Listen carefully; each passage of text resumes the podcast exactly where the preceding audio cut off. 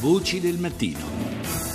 Restiamo in Africa, ma appunto dal Maghreb spostiamoci in Africa centro-orientale, per così dire, dato che il Sud Sudan ha celebrato questo si fa per dire, diciamo il suo quarto anno da Stato indipendente, celebrazioni guastate da nuovi episodi di violenza, peraltro già 18 mesi eh, dopo la conquista dell'agognata indipendenza da parte del paese, il Sud Sudan aveva registrato lo scoppio di una guerra civile tra le milizie del presidente Salva Kiir e quelle del suo braccio destro Riek eh, Machar, che tuttora guida le forze ribelli. Ne parliamo con padre Giulio Albanese, direttore di Popoli e Missione. Padre Giulio, intanto buongiorno.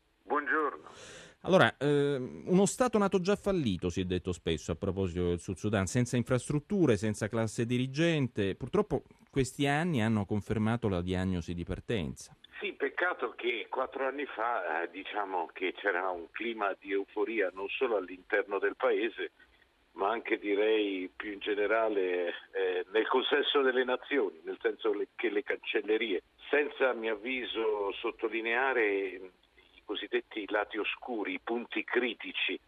E io metterei al primo posto innanzitutto e soprattutto il fatto che questo Paese ha ottenuto l'indipendenza senza che vi fosse un dibattito politico all'interno.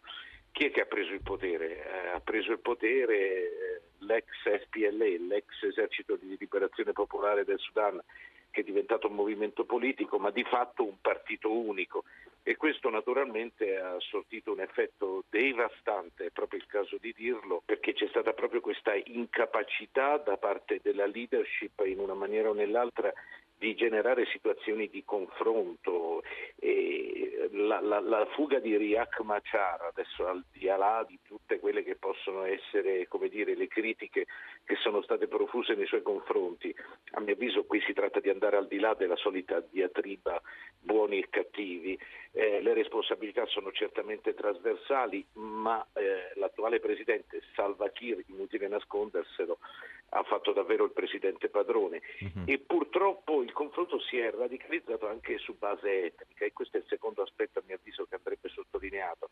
Um, purtroppo il Sud Sudan vive delle tensioni che hanno una radice ancestrale sulle quali è stato fatto poco o niente uh-huh. prima che avvenisse l'indipendenza e anche successivamente.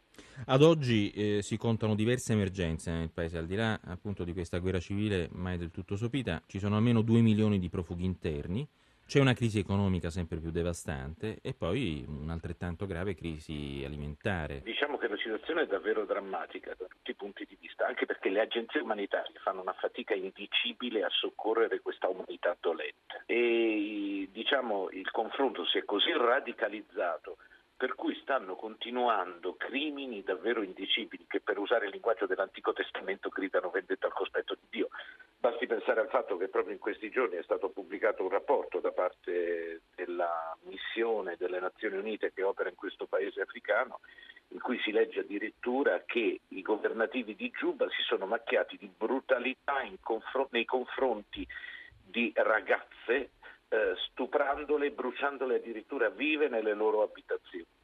E questo è avvenuto nello stato di Unity, eh, che direi è un po' l'epicentro dei combattimenti. E, come al solito, purtroppo, a pagare il prezzo più alto è la povera gente. Il futuro? Io credo che qui le Nazioni Unite certamente possono svolgere un ruolo importante, sarebbe auspicabile soprattutto che l'Unione Africana uscisse dal letargo, anche perché è importante la stabilizzazione del Sud Sudan, perché non dimentichiamo che il Nilo uh, parte più o meno da lì e poi ancora non dimentichiamo che la stabilizzazione della regione è importante anche e soprattutto guardando al futuro del nord. Questa situazione di destabilizzazione rafforza fortemente il regime di Khartoum e questo dal mio punto di vista non giova certamente la causa della pace. Grazie a padre Giulio Albanese, grazie per essere stato con noi.